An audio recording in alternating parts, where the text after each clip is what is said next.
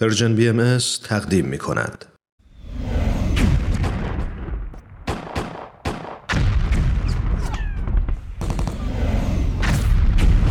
معماران صلح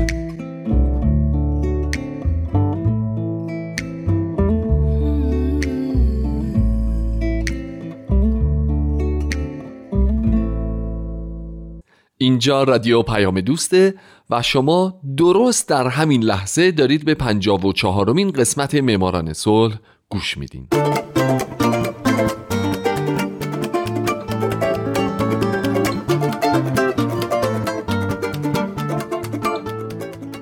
سلام به شما فارسی زبانان دوست داشتنی. هومن عبدی هستم مجری برنامه معماران صلح. من در این برنامه به زنان و مردان و شرکت ها و مؤسسات دولتی و غیر دولتی می‌پردازم که به خاطر کارهایی که در طول حیاتشون کردن شایسته دریافت جایزه نوبل صلح تشخیص داده شدند. کسایی که یا همیشه صلح یه دغدغه براشون بوده و در این راه تلاش کردند یا اگرم اینجوری نبودند در یک بره از زمان کاری کردند که ما الان داریم تو دنیای امتری زندگی می‌کنیم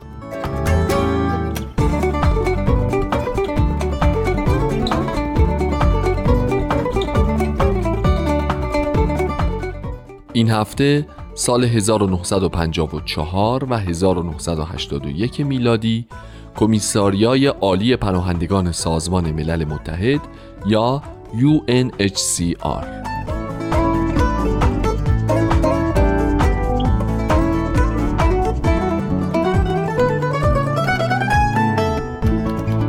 از ابتدای قرن بیستم دنیا به خصوص به خاطر جنگ های پرشمار ابتدای این قرن که بزرگترینشون جنگ جهانی اول بود با موزل جدی آوارگی و پناهندگی مواجه شد. در برنامه 27 معماران صلح من به کسی پرداختم که همون موقع هم گفتم خیلی باهاش حال کردم فریتوف نانسن او کسی بود که اولین قدم های جدی بشر رو برای موزل برداشت که باعث شد هم خودش برنده جایزه نوبل صلح بشه هم سالها بعد از مرگش در سال 1938 دفتری که او بنیان گذارش بود یعنی دفتر امور پناهندگان نانسن این جایزه رو ببره و هم حرکت او باعث شده که دفتر کمیساریای عالی سازمان ملل متحد در امور پناهندگان که در واقع میشه گفت فرزند دفتر امور پناهندگان نانسنه دو بار در سالهای 54 و 81 برنده این جایزه بشه. و از این حیث بعد از صلیب سرخ جهانی رکورددار بردن جایزه نوبل صلح با دو نوبت دریافت این جایزه باشه.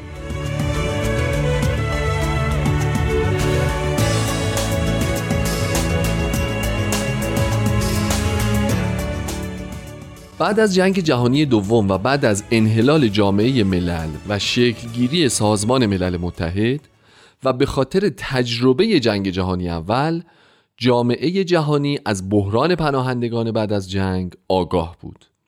بنابراین در سال 1947 سازمان پناهندگان بین المللی یا IRO توسط سازمان ملل تأسیس شد. اما خیلی طول نکشید که سازمان ملل حس کرد سازمانی بزرگتر با بودجه بیشتر برای نظارت بر مسائل مربوط به پناهندگان در جهان مورد نیازه. بنابراین کمیساریای عالی پناهندگان سازمان ملل متحد به وجود اومد.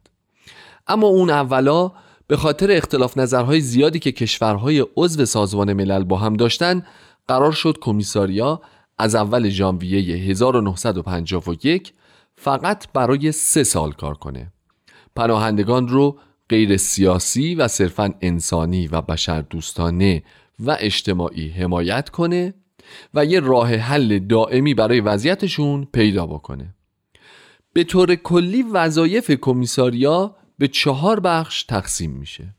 اول حمایت از دولت کشورهای پناهنده پذیر با ارائه مشاوره در زمینه مسائل پناهندگان و همچنین مسائل مربوط به پناهجویی مهاجرت. دوم حمایت از پناهندگان از طریق حصول اطمینان از اینکه به حقوق اولیه اونها در کشور میزبان احترام گذاشته میشه. سوم حصول اطمینان از اینکه دولت به اصل عدم بازگرداندن پناهندگان به اجبار به کشوری که ممکنه در اونجا تحت تعقیب و آزار و شکنجه قرار بگیرن احترام می‌گذاره. و چهارم یافتن راه حل‌های پایدار برای حل مشکل پناهندگان از طریق بازگشت داوطلبانه، ادغام محلی و یا اسکان مجدد.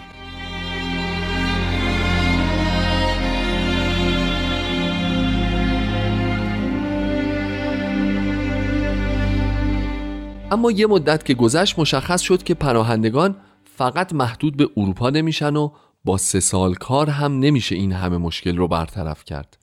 بنابراین در سال 1957 کمیساریای عالی پناهندگان سازمان ملل متحد یا همون UNHCR مسئول پناهندگان چینی در هنگ کنگ شد و بعد وظیفه رسیدگی به پناهندگان الجزایری بهش محول شد. و اینها زمینه شد برای فصل گسترده تری از دستورالعملی جهانی در حمایت از پناهندگان و کمک های بشردوستانه به اونها. همینطور که پیش می‌رفت جهان دچار بحرانهای جدیدی می‌شد. مثلا مبارزه با استعمار در دهه 1960 باعث بحرانهای زیادی در قاره آفریقا شد و UNHCR مجبور شد حسابی در این قاره فعال بشه تا به وضع آفریقایی ها رسیدگی کنه. به خصوص اینکه شرایط در این منطقه مثل اروپا نبود چه که در آفریقا کشوری که از نظر سیاسی ثبات داشته باشه نبود که پناهندگان برن اونجا و دوباره آواره نشن. بنابراین در حدود یک دهه بعد از تشکیل شدن دیگه UNHCR فقط روی اروپا متمرکز نبود.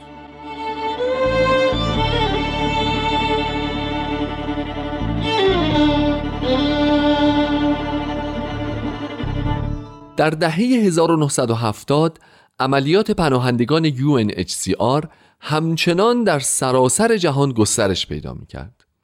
در این دهه UNHCR وظیفه رسیدگی به پناهندگان بنگلادشی، پاکستانی و ویتنامی رو بر عهده گرفت که تعدادشون فقط در ویتنام به میلیون ها نفر می رسید. در دهه 80 کمیساریا با چالش های جدیدی روبرو شد که مهمترینش عدم استقبال کشورهای عضو به اسکان پناهندگان بود چرا که تعداد اونها خیلی زیاد شده بود و کشورها دیگه یا نمی‌تونستن یا نمی‌خواستن پناهنده جدیدی بپذیرن. همچنین چالش دیگه‌ای که کمیساریا با اون روبرو شد نه فقط جنگ بین کشورها که جنگهای قومیتی در یک کشور هم بود. پس درگیری در کشورهای کوچیک هم می‌تونست باعث آوارگی آدمهای زیادی بشه و متاسفانه این جور درگیری ها در آسیا، آمریکای مرکزی و یا آفریقا روز به روز بیشتر هم می‌شد.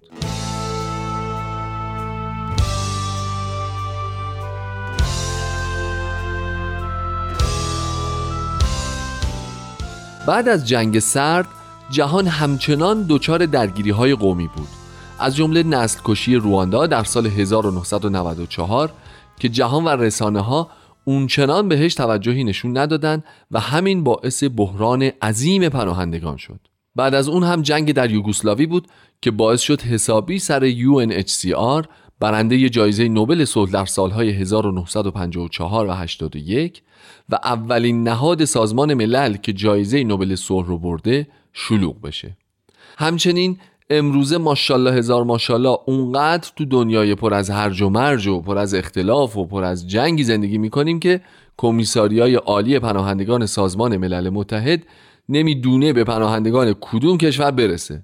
به عراقی ها، سوری ها، ایرانی ها یا افغان ها برسه یا به پناهندگان کنیایی و سودانی و کنگویی و فلسطینی و ده ها ملیت دیگه.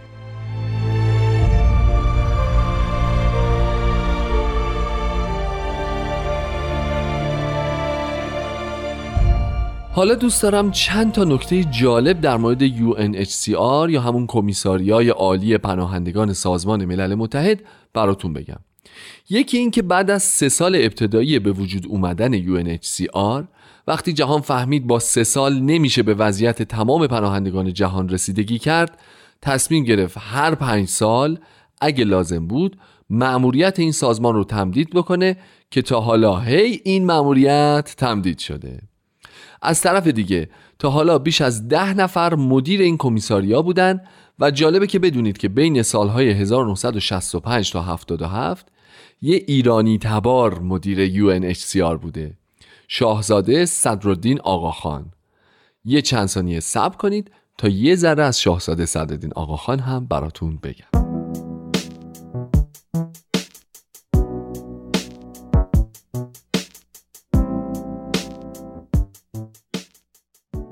شاهزاده صدرالدین آقاخان در 1933 متولد شد و در 2003 همین حدوداً ده یا سال پیش درگذشت. او طی مدیریتش در UNHCR باعث شد تمرکز کمیساریا از اروپا فراتر بره و به مسائل پیچیده پناهندگان هم بپردازه. همچنین شاهزاده از طرفداران همکاری بیشتر بین انجیو ها و آژانس های سازمان ملل متحد بوده و یکی از علاقمندان سفت و سخت به مسائل زیست محیطی و یکی از کلکسیونرهای آگاه و کاردرست هنر اسلامی. او در فرانسه به دنیا اومده دو بار ازدواج کرده اما فرزندی نداشته و در هفتاد سالگی در سوئیس به خاطر سرطان فوت می‌کنه و همونجا هم به خاک سپرده میشه.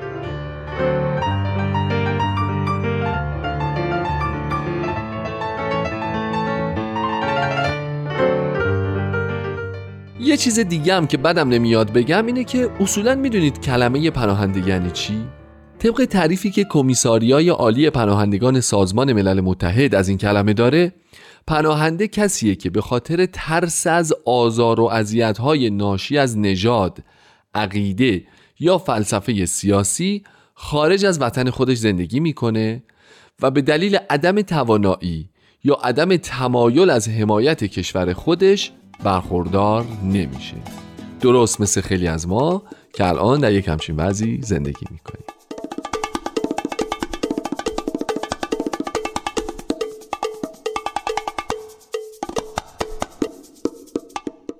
دوستای عزیز شنوندگان فارسی زبان این لحظات رادیو پیام دوست پنجاب و چهارمین قسمت از مجموعه معماران صلح هم تموم شد. همونطور که حتما شنیدید و حتی خودم تو برنامه های دیگه هم گفتم رادیو پیام دوست امکان جدیدی رو فراهم کرده برای شمایی که گوشیاتون اندرویدی یا آی او شما باید برین به وبسایت رادیو و اپلیکیشن پیام دوست رو دانلود کنید و خدا رو چه دیدین؟ یه وقت دید همین سال بعد من هومن عبدی با افتخار به زندگی برنده جدید نوبل صلح که شما باشین پرداختم و شما هم رو گوشیتون اون برنامه رو شنیدین. انشالله شاد باشین و خدا نگهدار.